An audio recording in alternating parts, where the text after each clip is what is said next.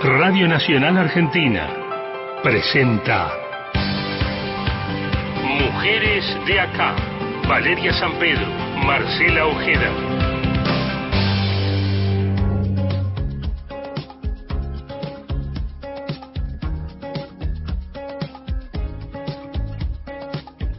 Hola Marcela Ojeda, amiga y estas niñas que llevamos adentro en un día especial, casi simbólico. De vez en cuando nos permitimos aprovechar las fechas simbólicas para ahondar en algunos temas que nos interesan, como es el caso del día de hoy. Por supuesto, este capricho que tienen los calendarios, los almanaques, muchas veces a, mujeres de acá, a este programa en su sexta temporada, nos ayuda a repensar, a, a, entender, a comprender, a intercambiar, a escuchar a especialistas, a quienes trabajan la temática, en este caso las infancias, e incluso resignificar lo que, lo que es, lo que es para cada uno de nosotros eh, el Día del Niño, como se decía ayer nomás, hasta hace muy poquito tiempo. Hoy hablamos de, del Día de, de las Infancias, que tiene un trayecto y un recorrido muy interesante que también es importante incorporarlo, pero comprenderlo por sobre todas las cosas. Totalmente, y pensaba eso cuando pensábamos y, y, y, armábamos el programa en la semana. En general no tenemos pruritos, este, y les contamos a quienes nos están escuchando, Marce y yo, ya lo saben quienes nos siguen desde el principio, pero esta cosa de lo discursivo muchas veces en realidad acompaña cambios mucho más profundos. Entonces, uh -huh. como la superficie de algo de verdad este, que, necesita o este, demanda un cambio. Y en este caso, decir eh, Día del Niño o no puede llegar a resultar menor. Lo interesante es qué debate abre hablar de el Día de las Infancias, ¿no? Y más allá, como, como decís, de, de lo lingüístico o de una manera de incorporar nuevas realidades, eh, también genera algo disruptivo, incomodidad, enojo, sí. como sucede habitualmente cuando algo hace ruido. Pero siempre yo insisto con esto, ¿no? Decimos, los niños, ¿por qué los niños y las niñas y ahora las infancias? Bueno, estamos transitando un recorrido que tiene que ver con, con nuevas realidades, con nuevas construcciones, con miradas mucho más plurales, inclusivas, y que los protagonistas en esta oportunidad son los pibes, son las pibas, son quienes forman parte de esta realidad que hoy, en este Día de las Infancias, nos importa y que va de la mano, por supuesto, de dos cuestiones fundamentales, las crianzas y los cuidados.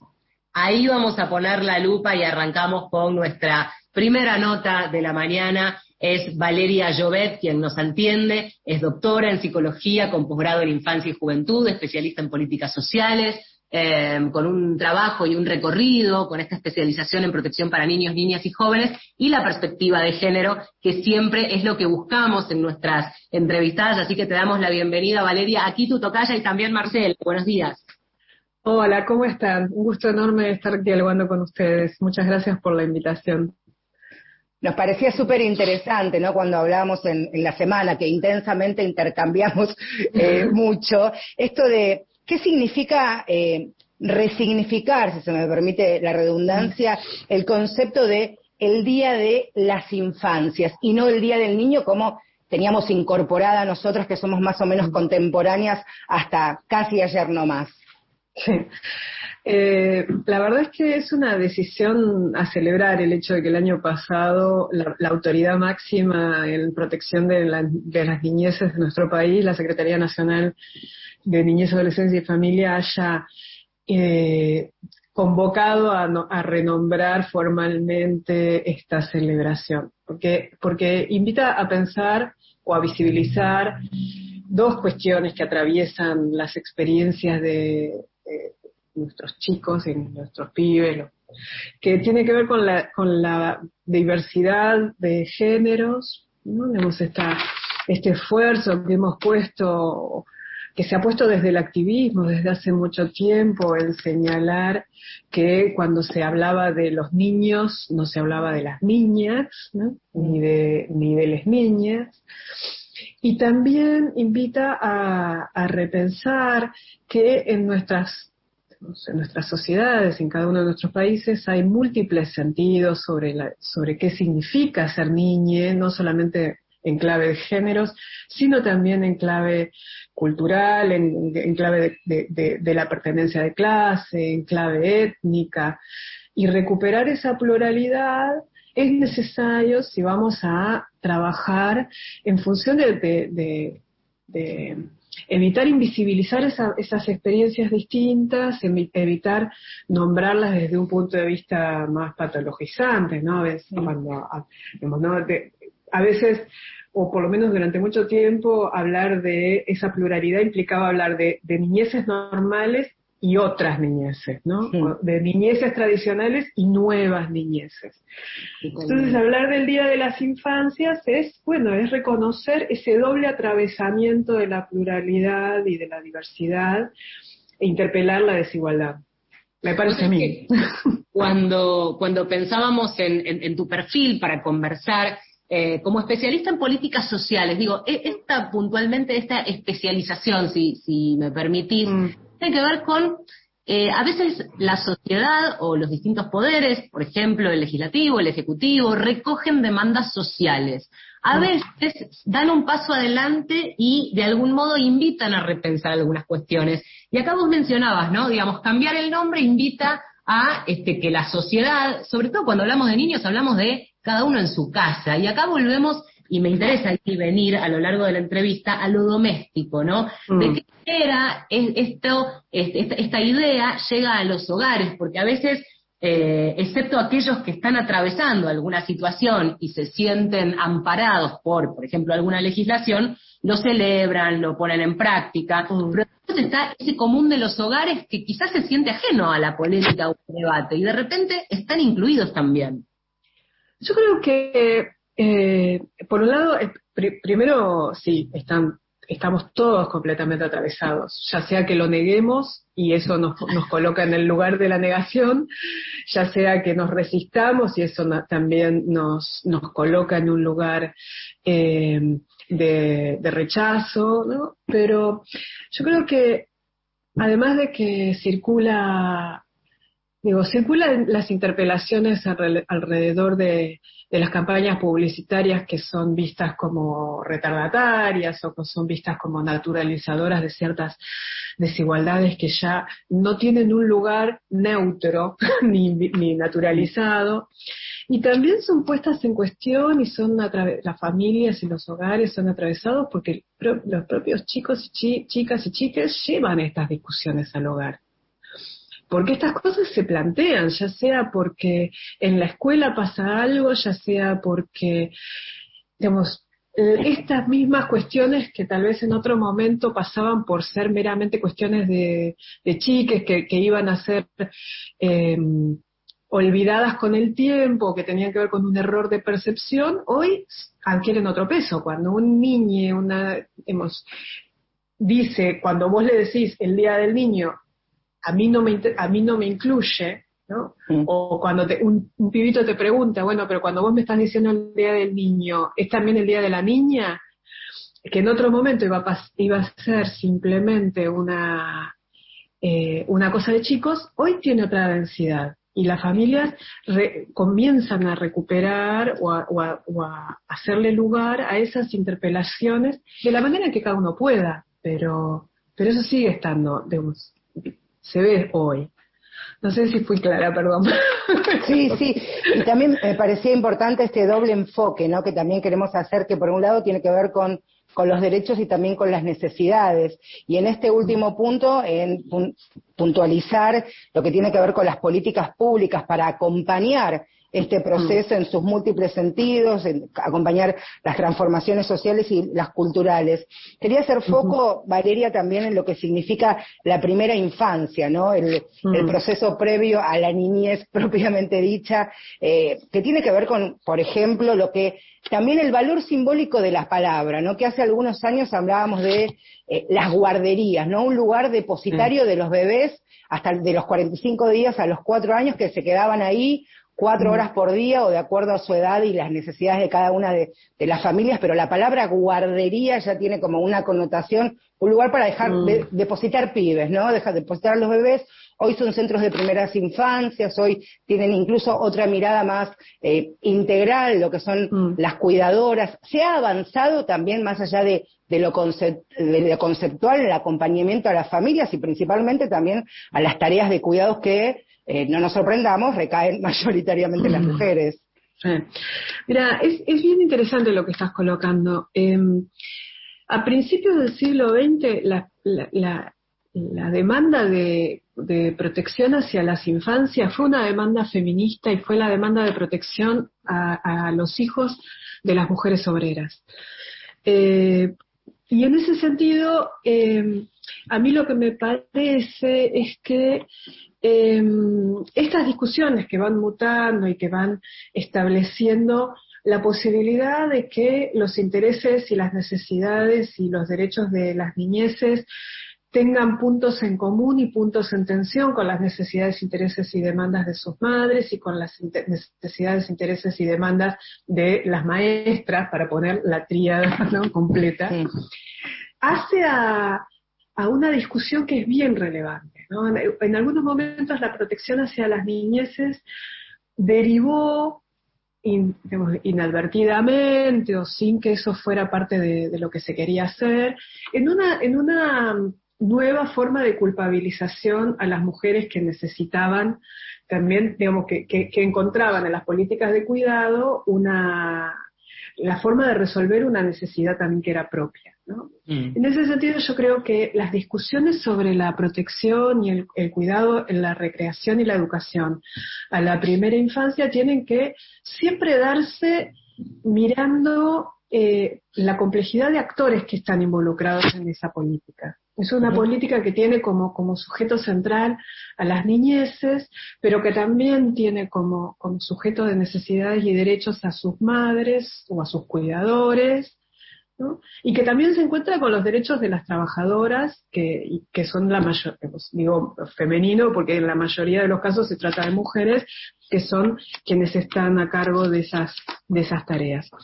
Así que me parece que, que, que hoy lo que encontramos cuando estamos discutiendo en clave de cuidados y no solo en clave de educación o, o digamos, salimos de la disputa más sectorial para, para pensar en clave de derechos estas cuestiones, nos encontramos en un escenario que es ricamente complejo y eso lo tenemos que sostener de esa manera porque en el minuto en el que miramos desde un prisma de una, de una sola posición, ya sea el de las trabajadoras cuidadoras, el de las, de las trabajadoras madres o el de los niños, podemos estar, digamos, de nuevo excluyendo a, a, los otros actores de ese, de ese cuidado.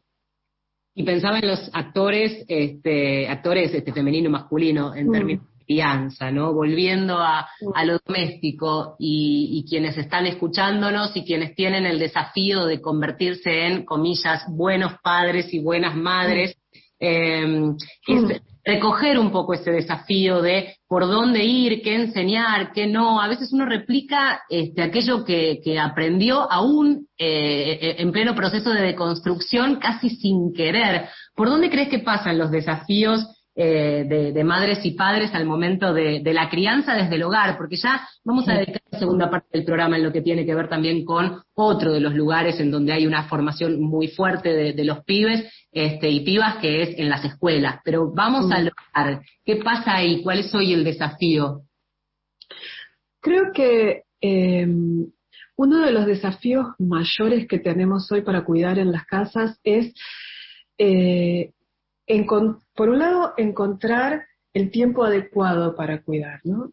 cuidar eh, requiere de tiempo, requiere de recursos, requiere de soportes, eh, y eso, por más que estemos en nuestra casa, digamos, necesitamos encontrarlo, construirlo o recuperarlo de alguna manera, y eso es súper importante, ¿no?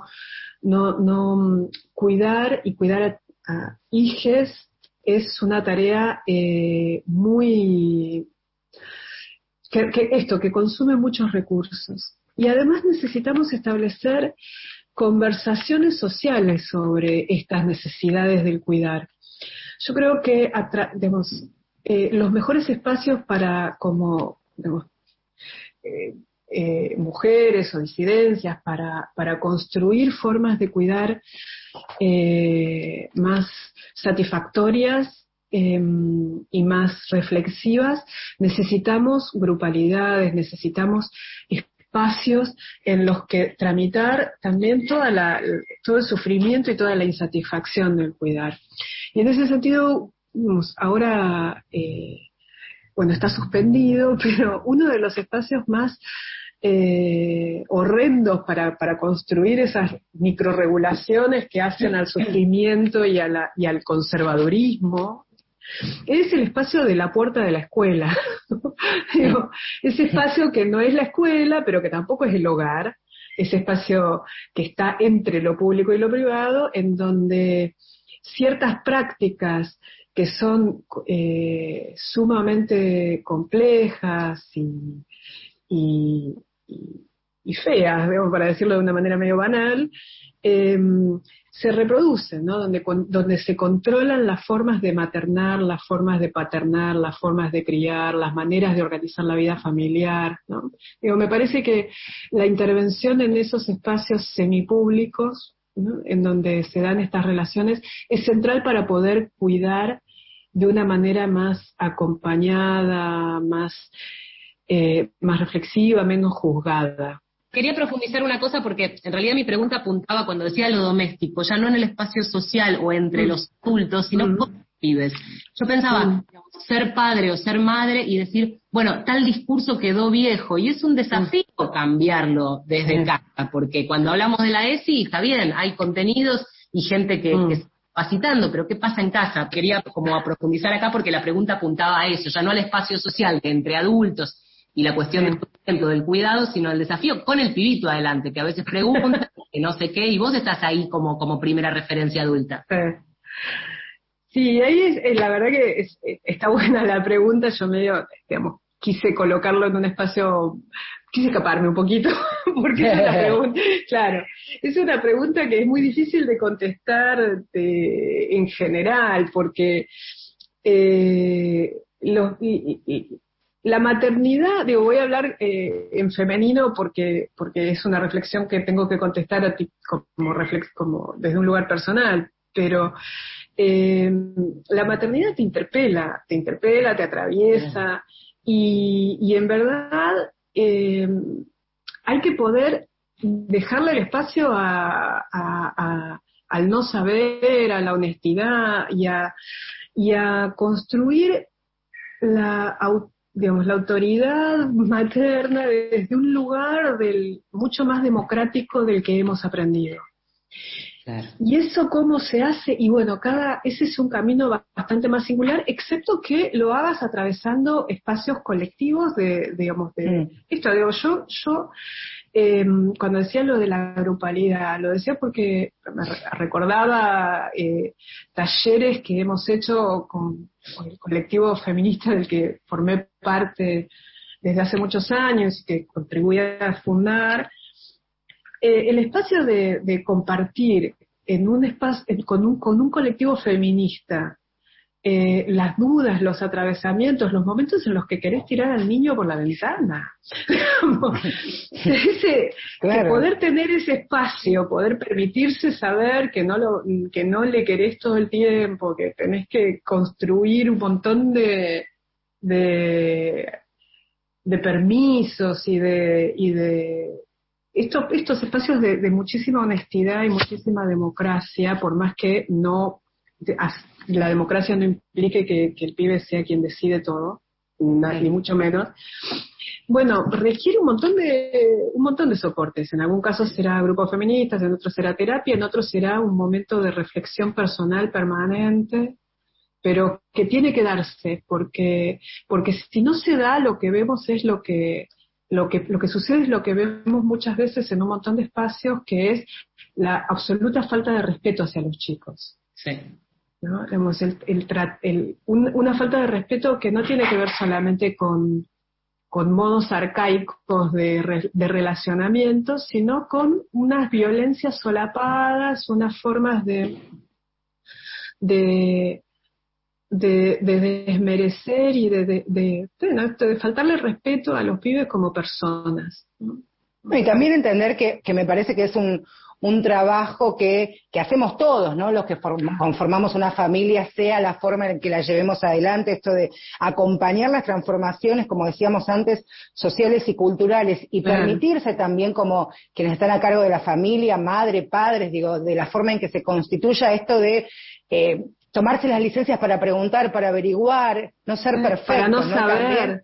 Para no saber, voy a, voy a averiguar, lo charlamos mañana, me voy a, informar bien, que después en, el mundo adulto, uno viéndolo mm. en retrospectiva, seguramente lo, lo agradece hoy visto como, como grande, con una, adulta, una mirada adultocentrista, como honestidad de, parte de, nuestros viejos o que nos criaron. Así que en ese camino intentamos estar. Valeria, este, muchas gracias por, por estos minutos y por ayudarnos a, pensar y a pensar a, los pibes principalmente.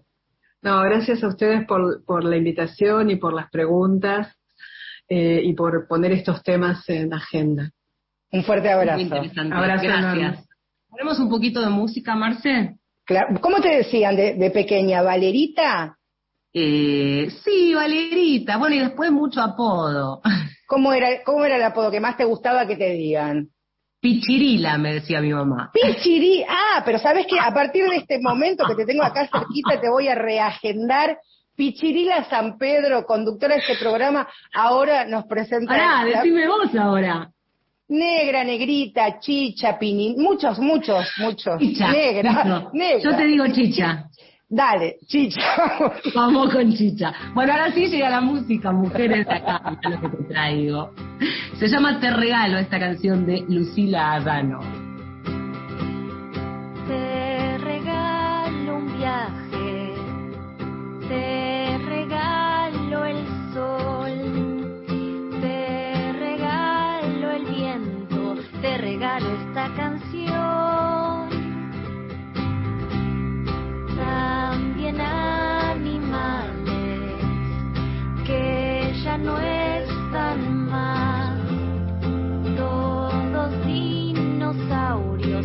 Mamut para jugar.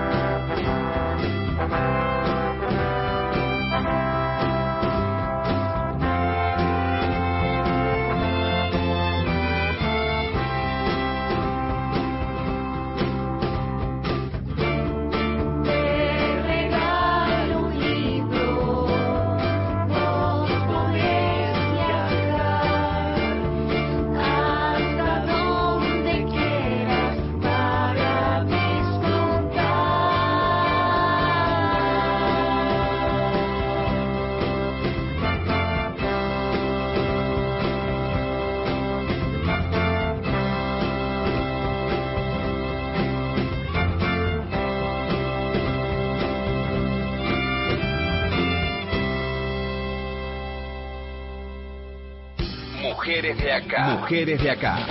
Marcela Ojeda y Valeria San Pedro. Por Nacional. Este 15 de agosto celebramos el Día de las Infancias. Soy Carmela, tengo 5 años. Me gusta cuidar a mi pele Luna, que va a ser mamá. Me llamo Teo, tengo 8 años. Mi grupo favorito de música son los Beatles. Soy Catalina, tengo 7 años. Me gusta montar a caballo. Soy Hernán, tengo 12 años y me encanta jugar al ajedrez. No podemos salir afuera porque hay un mitito que está caminando por ahí esperando que salgan. Yo soy Jazmín, tengo 7 años. Mi sueño siempre fue cantar en los escenarios. Soy Valentín, tengo 9 años. Quiero ser presidente de la nación. Hay muchas maneras de vivir la niñez. La radio pública las acompaña. Curflex te ayuda a restablecer la flexibilidad de tus articulaciones. Curflex, seguí haciendo lo que disfrutás. La Liga Profesional de Fútbol se escucha en todo el país con Relatores, Pasión Nacional. Sexta fecha, hoy, a partir de las 14, con la previa de los partidos de la jornada. Primero, Platense Arsenal. Relata Javier Vicente, comenta Néstor Centra. Después, Estudiantes Boca. Vale la jugada, tiro gol. Relata Víctor Hugo, comentan Alejandro Apo y Viviana Vila. Y por último, Racing Newells. Sí, sí, sí, sí, sí, sí, gol. ¡Gol! Relata Jorge Arcapalo, comenta Gustavo Ger. El fútbol se vive con relatores. Pasión nacional por la radio pública. Espacio asignado por la Dirección Nacional Electoral. Alejandro Biondini, diputado nacional por la provincia de Buenos Aires. Vota Frente Patriota, lista 312, lista A, Primero la Patria. Para dormir bien, Melatol. Melatol. Confía tu sueño a los que saben de sueño. Espacio gratuito asignado por la Dirección Nacional Electoral. Avancemos. Avanza Expert. Avanza Libertad. Avanzás vos. José Luis Expert, Carolina Píparo, precandidatos a primer y segundo diputados nacionales por la provincia de Buenos Aires. Avanza Libertad. Lista A, Libertad 503. Banco Provincia presenta los créditos capital de trabajo. ¿Qué cosa? Un crédito 100% digital para micro, pequeñas o medianas empresas. Papá, ¿y qué tiene de distinto a otros? Lo sacas a través de Banca Internet Provincia Bit de Banco Provincia, con la mejor tasa del mercado. Cuando quieras y desde donde quieras. Ay, pero qué moderno. Sí, es una de las soluciones digitales de Repime, la línea de reactivación productiva de Banco Provincia. Conoce más en www.bancoprovincia.com.ar. ¿Sufrís de aftas, llagas o heridas por brackets? Nuevo Oralzone Max. Una fórmula mejorada con más potencia antibiótica que calma el dolor y no mancha. Nuevo Oralzone Max. Tu boca lo pide a gritos. El aire que nos une. Radio País, Federica País, Mario Giorgi, lunes a viernes de 7 a 9. Nacional, la radio pública. Si tuviera que elegir entre tener toda la energía que necesito, sentirme más linda o cuidar mi salud, elijo todo. 102 Mujer. Energía, belleza y salud todos los días. 102 Mujer. Pensado para vos, pensado para la mujer. Con Ahora 12, podés seguir comprando en 3, 6, 12 y 18 cuotas fijas en todo el país. Y ahora también en 24 y 30 cuotas. Sí, escuchaste bien. 24 y 30 cuotas fijas todos los días en los comercios adheridos de todo el país. Conoce más en argentina.gov.ar barra ahora guion 12. Reconstrucción Argentina. Argentina Presidencia. Espacio cedido por la Dirección Nacional Electoral. Soy Facundo Manes y alguna vez me dijeron que un alumno de la escuela pública nunca llegaría médico. También me dijeron que no me quedara en la Argentina luego de haber regresado en el 2001. Pero lo hice porque creo profundamente que no podemos renunciar a nuestros sueños ni renunciar a la Argentina. Es tiempo de dar el paso. Facundo Manes, precandidato a diputado nacional por la provincia de Buenos Aires. Lista 506. Juntos. ¿Hay algo peor que quedarse dormido cuando tenés que estar despierto? Sí, quedarse despierto cuando tenés que dormir. Para dormir bien, Melatol, la línea más completa para ayudarte a conciliar el sueño. Melatol, confía tu sueño a los que saben de sueño. Si vas a tirar plásticos, cartones, vidrios, metales o papeles, llévalos siempre limpios y secos al contenedor verde o punto verde más cercano, o entregáselos en mano a un recuperador urbano. Para saber más, entra a buenosaires.gov.ar barra reciclables. Buenos Aires Ciudad. Espacio cedido por la Dirección Nacional Electoral. Salimos a buscar las vacunas, salimos de vacunarnos y de a poco las cosas nos van a empezar a salir. Vamos camino a encontrarnos con la vida que queremos. Victoria Tolosa Paz, Daniel Goyán, precandidatos a diputados nacionales por la provincia de Buenos Aires. Frente de todos, lista 507, celeste y blanca. Es verdad, te comiste una super hamburguesa completa. Te comiste desinfectar todo lo que compraste. Y te comiste un corte de internet en una reunión de trabajo. Para todo lo que te cae mal, elegí Sertal, que alivia dolores y malestares digestivos. Sertal, qué felicidad sentirse bien. Lo que llega. Estación Piazzola. Víctor Hugo.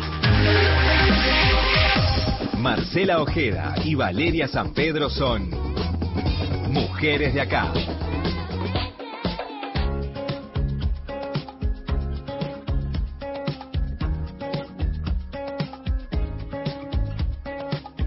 Bueno, seguimos eh, hasta las 11 de la mañana en este Día de las Infancias, repensando, también, por supuesto, pensando en nuestras propias infancias, hablábamos recién y nos reíamos de, cómo nos decían de, pequeñas, y me parecía tan interesante también, y como este programa, este Mujeres de Acá, con una mirada federal, territorial, conocer otras realidades también, alejarnos, tomar la ruta, dejar un ratito la ciudad de Buenos Aires y nos vamos para, para La Rioja, la segunda ciudad con mayor, con más población que tiene allí la provincia de La Rioja. Nos vamos a Chilecito, ¿vale? ¿Qué te parece si hacemos un, un viaje radial directamente hasta La Rioja. Me encanta, y vamos a conectarnos con Mariela, que es Mariela Baldi, que tiene eh, a cargo un grado, el tercer grado en la Escuela 262 Mercedes Bustamante de Dinklage y tercer trayecto en la Escuela 266 Nocturna Domingo Faustino Sarmiento, ambas ahí en Chilecito. Nos vamos hacia La Rioja entonces. Hola Mariela, acá Valeria y Marcela, te saludamos.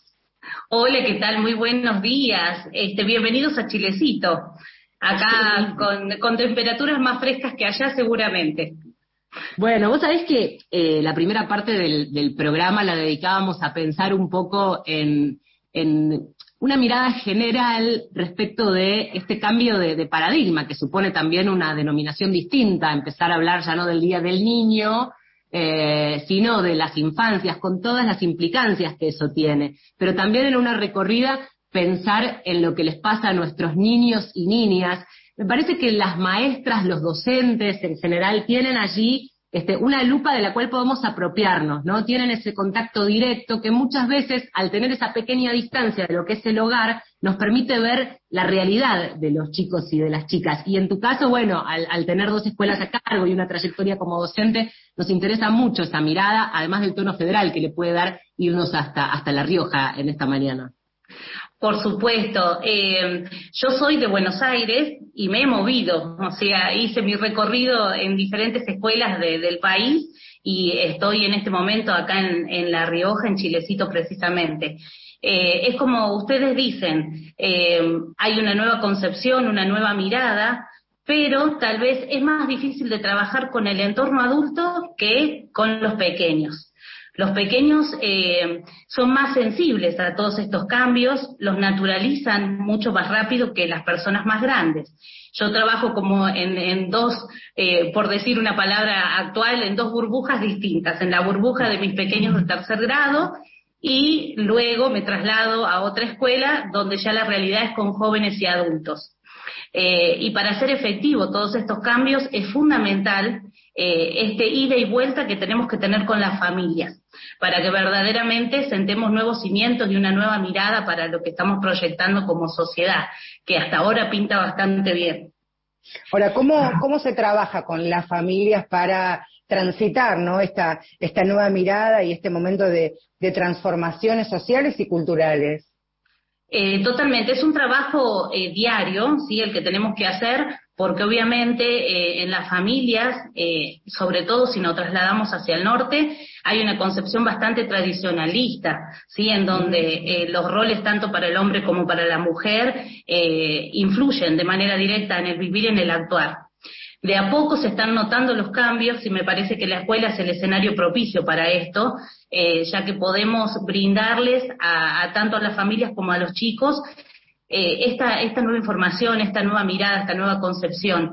Eh, el trabajo con las familias es, por contacto, incluso, bueno, ahora atravesados por la pandemia también, en donde no tenemos la posibilidad tal vez de citarlos a la escuela, hacer reuniones, pero sí nos podemos reunir desde la virtualidad con, con aquellas familias que cuentan Internet, que, que esto también en esta zona es bastante compleja. Eh, la mayoría se maneja con datos móviles nada más de teléfono, así que estamos en, esa instancia.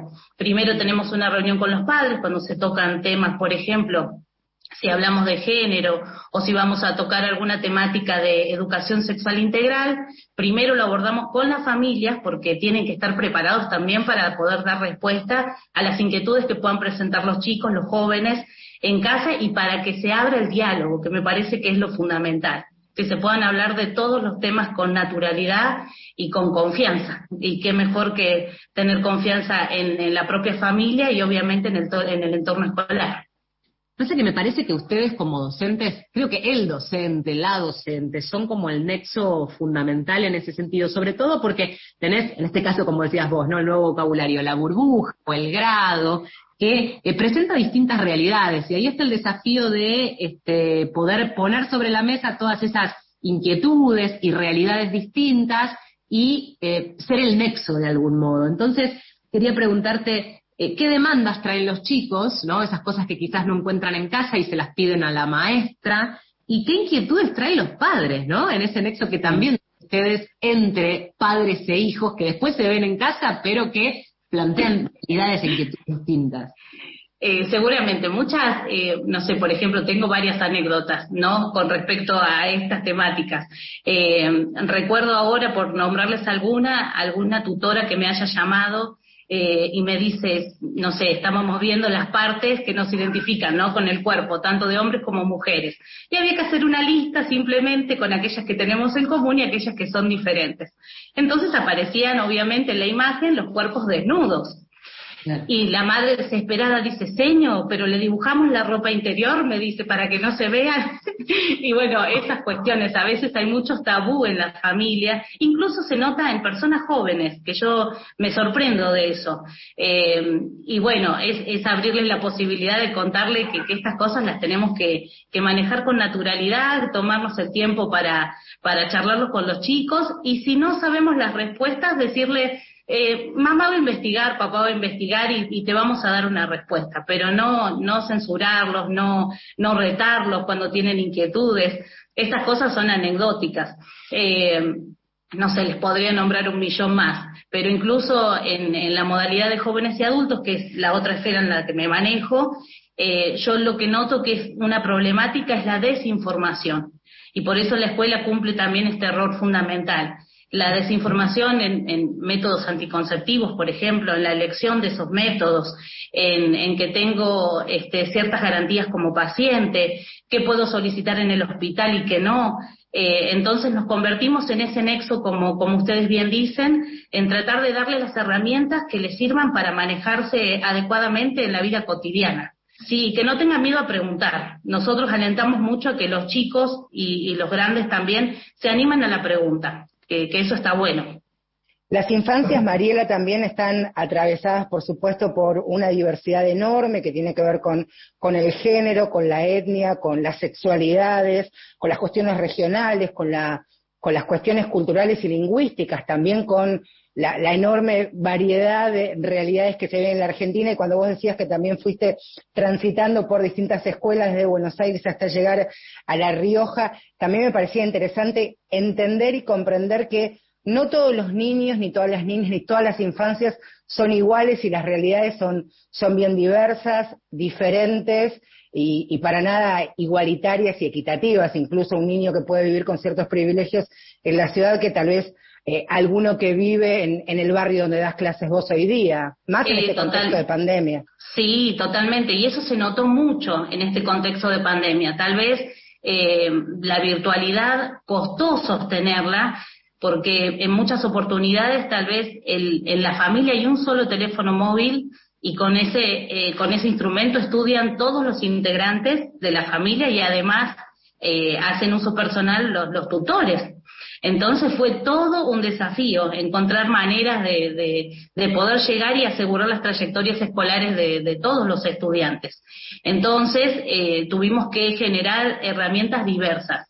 En un mismo grado teníamos parte de estudiantes que realizaban cuadernillos impresos que se los acercábamos a la casa, eh, otros se, se manejaban por WhatsApp, algunos lograron trabajar con plataformas educativas virtuales, pero había que, llegar a todos. Entonces también fue un desafío y esto de, el tener acceso a la totalidad de los recursos eh, no se da siempre.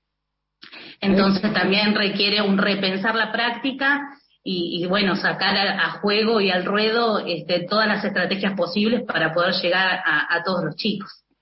Me quedé pensando en lo que decías de muchos padres este, o, situaciones que evidenciaban cierta desinformación y hay una particularidad que entiendo que se da en todos lados, quizás en algunas regiones de nuestro país eh, un poco más, tiene que ver con el acceso a la información. Y a una época, quizás generaciones anteriores, quienes son hoy padres de esos niñitos que, que, son tus alumnos, que no tuvieron la oportunidad de acceder a la información. No me refiero solamente a educación sexual integral, aunque también, y por supuesto me refiero a eso, sino a herramientas que no tuvieron y que ahora realmente tienen la voluntad de tener. Es decir, me refiero a esa comunidad de padres y de madres que están interesados en, un cambio, en abrir la mente, en adaptarse a, los nuevos lenguajes y a las nuevas metodologías de enseñanza y que no lo resisten, pero que simplemente quizás en ese sentido son ignorantes, ¿no? Y porque no tuvieron acceso a esa información. ¿Cómo cambia de paradigma de una época a la otra, ¿no? Totalmente, totalmente. En esta época de pandemia me ocurrió, por ejemplo, eh, con el grupo que tengo en tercer grado, estamos trabajando con la plataforma Juana Manso, que es una plataforma federal en donde subimos las actividades y es un aula virtual. Una de las mamás de mis estudiantes eh, había iniciado con mucho entusiasmo su carrera en la universidad y realmente no sabía cómo manejarse en el entorno virtual. Entonces, el aprender con su hija a manejar una plataforma le dio acceso a ella como adulto a poder manejar la propia en, en, el ámbito educativo donde está desarrollando su carrera. Esas cosas son sumamente gratificantes, porque ahí encontramos como, como el sentido y la vuelta a todo. Eh, y es, verdad, no todos tuvieron el acceso y ahora eh, hay muchas posibilidades eh, y hay mucha voluntad también. Yo noto que hay un cambio de querer apropiarse de todo esto que, que, viene nuevo, no solamente como, como decías, de educación sexual integral, sino de todo, absolutamente de todo. Tenemos, eh, hoy en día existe un acceso a la información gigantesco, y bueno, hay que, hay que poder hacer que llegue a, a la mayor cantidad de gente posible.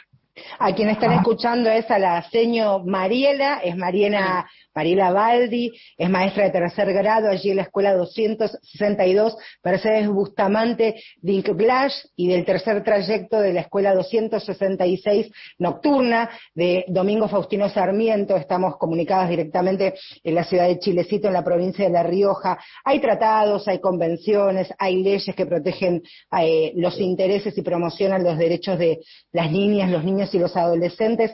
Te quería preguntar, Mariela, si en tu recorrido, en tu, tu trayectoria como maestra, como docente, eh, concebís y entendés que hoy día se entiende que los pibes son sujetos de derecho y que no, como era antes, que tal vez eh, un bebé era un no parlante, ¿no? Hoy es una concepción de un niño que tiene derechos y, por supuesto, también a lo largo que se va constituyendo ya hasta llegar a la adolescencia o a la juventud.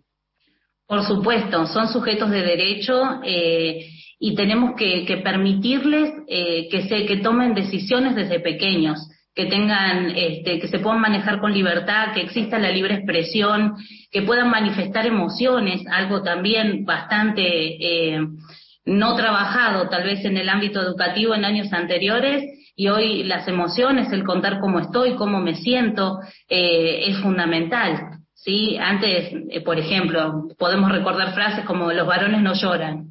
¿no? Y está buenísimo que manifiesten las emociones, ¿sí? O las nenas no pueden jugar al fútbol, no, los recreos tienen que ser compartidos, si la nena quiere jugar al fútbol, se le acerca la pelota. O sea, hay que, hay que romper eh, esos paradigmas para poder construir verdaderamente una, una sociedad más justa, más equitativa. Eh, ¿Qué consciente sos de, ese papel que tenés? Porque pensaba en esto que decías, la pibita que te pida la pelota y vos se la des, o alguien que se quiera poner el trajecito que está visto en el, en el arcón de los, de los disfraces y un nene que se quiera poner un traje de princesa que en la casa por ahí no lo dejan y vos sí, ¿sos, sos consciente que estás ahí abriéndoles camino y a los chicos? Yo siempre digo que, que hice el camino de la cebolla, porque obviamente uno, eh, como adulto, trae trae tradiciones, trae eh, maneras de pensar que tal vez fueron impuestas y que no fueron elecciones propias, eh, pero esta carrera, eh, no sé, pienso yo que nos tiene que llevar a este cambio. O sea, que cualquier estudiante se acerque y tenga la confianza suficiente para contarte algo o para pedirte algo, hay que tomarlo con esa naturalidad y darle la oportunidad de que se exprese de manera libre. Este, y bueno, la escuela sirve para eso. La escuela como lugar de, por supuesto, de enseñanza, de acompañamiento y de contención, ¿no? También. Totalmente. Eh, por ejemplo, en, la escuela nocturna donde estoy trabajando, tenemos un gran grupo de, estudiantes sordos. Eh, entonces fue un desafío porque fueron llegando, llegaron a la escuela, llegó uno, a la semana siguiente eran cinco y después se convirtieron en casi quince es una comunidad sorda que, que, bueno, tienen contacto entre ellos y se fueron avisando de que en esta escuela los recibían, porque así fue el mensaje. Imagínense, eh, es algo totalmente nuevo para nosotros, tuvimos que aprender las señas juntos con ellos, pues, hicimos capacitaciones particulares para, para estar a la altura de las circunstancias y hoy están completamente integrados. Vos fíjate, hablas de, de alumnos que hoy son adultos, pero que como como sordos, fueron niños, por supuesto, y que habrán tenido muchísimas dificultades para ingresar o para ser parte del sistema educativo, porque si vos hoy día decís que desde la adultez tienen esto de, en este lugar los reciben como si fueran algo excluyente, ¿no? Tener una disminución, en este caso auditiva. Eh, totalmente, totalmente. Ellos sintieron que este era el lugar, pero sus trayectorias educativas fueron bastante interrumpidas. Eh, y nos damos cuenta todos los que nos queda por delante. Eh, ellos nos hacen videollamadas para poder mover las manos y hablarnos y para nosotros poder entender. No entendemos la totalidad, vamos aprendiendo junto con ellos, nos seguimos capacitando, pero en donde notamos que, hay fallas que todavía necesitamos este, este, esta, esta cuestión de, de, de, como sociedad comprometernos a un verdadero cambio, para hacer un trámite, para ir al hospital, eh, no hay intérpretes.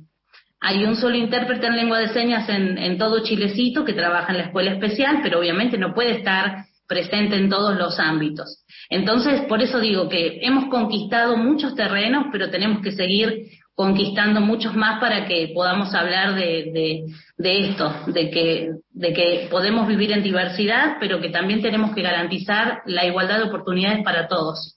Me parece fundamental algo de lo que decías y, es necesario remarcarlo, la capacitación y la voluntad de seguir formándose, algo de lo que, de lo que nos interesó de tu perfil esta semana, cuando, cuando Gustavo, nuestro productor, nos contaba, que, nos contaba que había hablado con vos, es esta intención de formarte, eh, de, tener tu perspectiva de género, de, de esto que decimos siempre, ¿no? La palabra un poco de memoria, de construcción, pero desarmar ese camino, aprender, hacer cursos, tener eh, esa inquietud, me parece que puede hacer y toda la diferencia. Me gustaría eh, que, qué sé yo, me imagino quien está escuchando, quien está criando un niño o una niñita eh, que tiene los desafíos, que hoy este programa lo toma como un punto de, de, aprendizaje, de escucha, de reflexión, eh, con esa capacidad que tenés de, de, ser tan clarita, ¿no? De como ¿Qué, consejo le darías? Eh, si es que cabe la palabra consejo, ¿no? Esta cuestión de eh, compartir, abrir la escucha, eh, ser permeable a las inquietudes de los chicos. A veces a los papás nos cuesta y podés darnos una mano a pensar y a repensar. sí, por supuesto. Yo, si puedo decir algo que les, sirva a los que estamos, este, yo estoy criando una hija de tres años, ojos atentos, oídos atentos, te emociona, mi vida. Ay, sí, perdón. No, dale, dale, claro.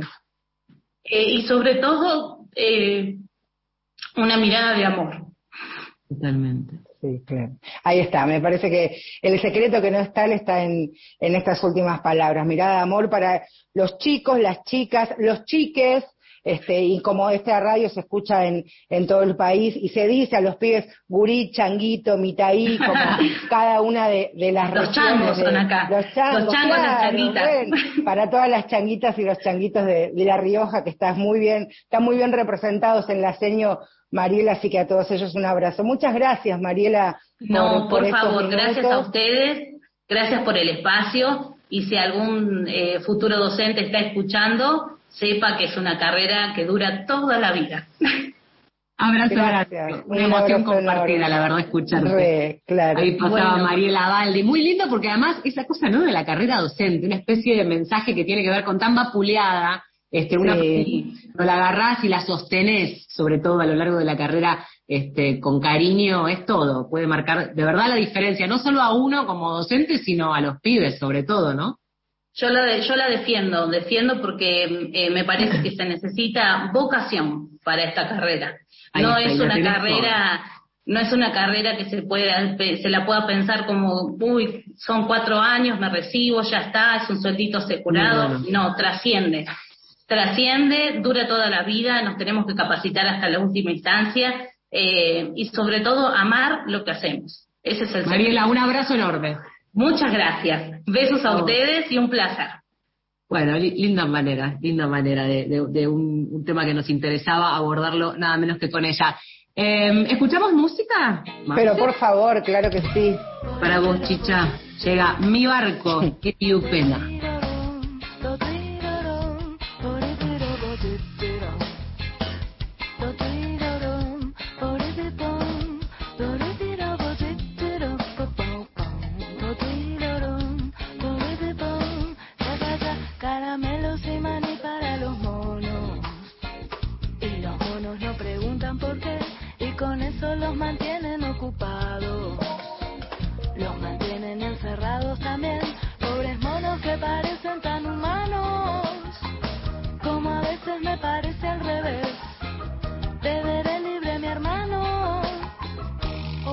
Lustrándole el zapato a algún tirano, mi barco a Estocolmo, mi barco,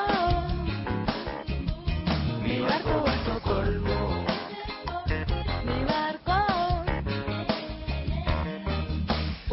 entré al jardín del bicho raro y tenía todo el mundo bajo el pie. Yo por suerte soy de goma y me escapé. Ah, ah, mm. Y además unas florcitas le afané y el guardián de aquellas flores era un pavo con su pluma muy borracho de todo, reprimiendo a los gurises con un palo, como aquellas viejas que no pueden ser y que les dicen a las niñas cuando juegan se agacha porque se ve la bombacha.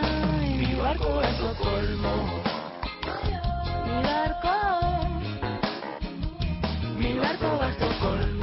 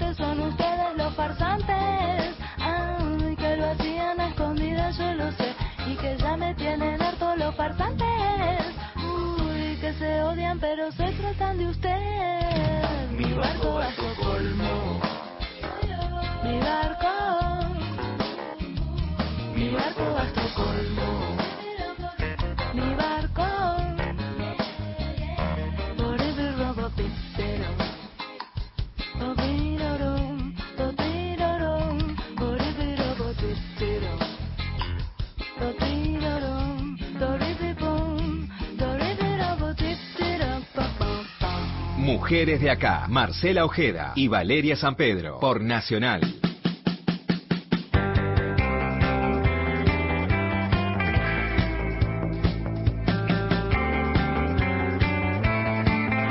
Bueno, y de esta manera vamos casi terminando un programa que teníamos muchas ganas de hacer, de reflexión, de emoción también, de pensar en las infancias, justamente de eso se trataba, ¿no? Si, si hay un cambio de nombre, que sea también un cambio de paradigma más profundo, y este siempre es un espacio de discusión y escucha, Marcel.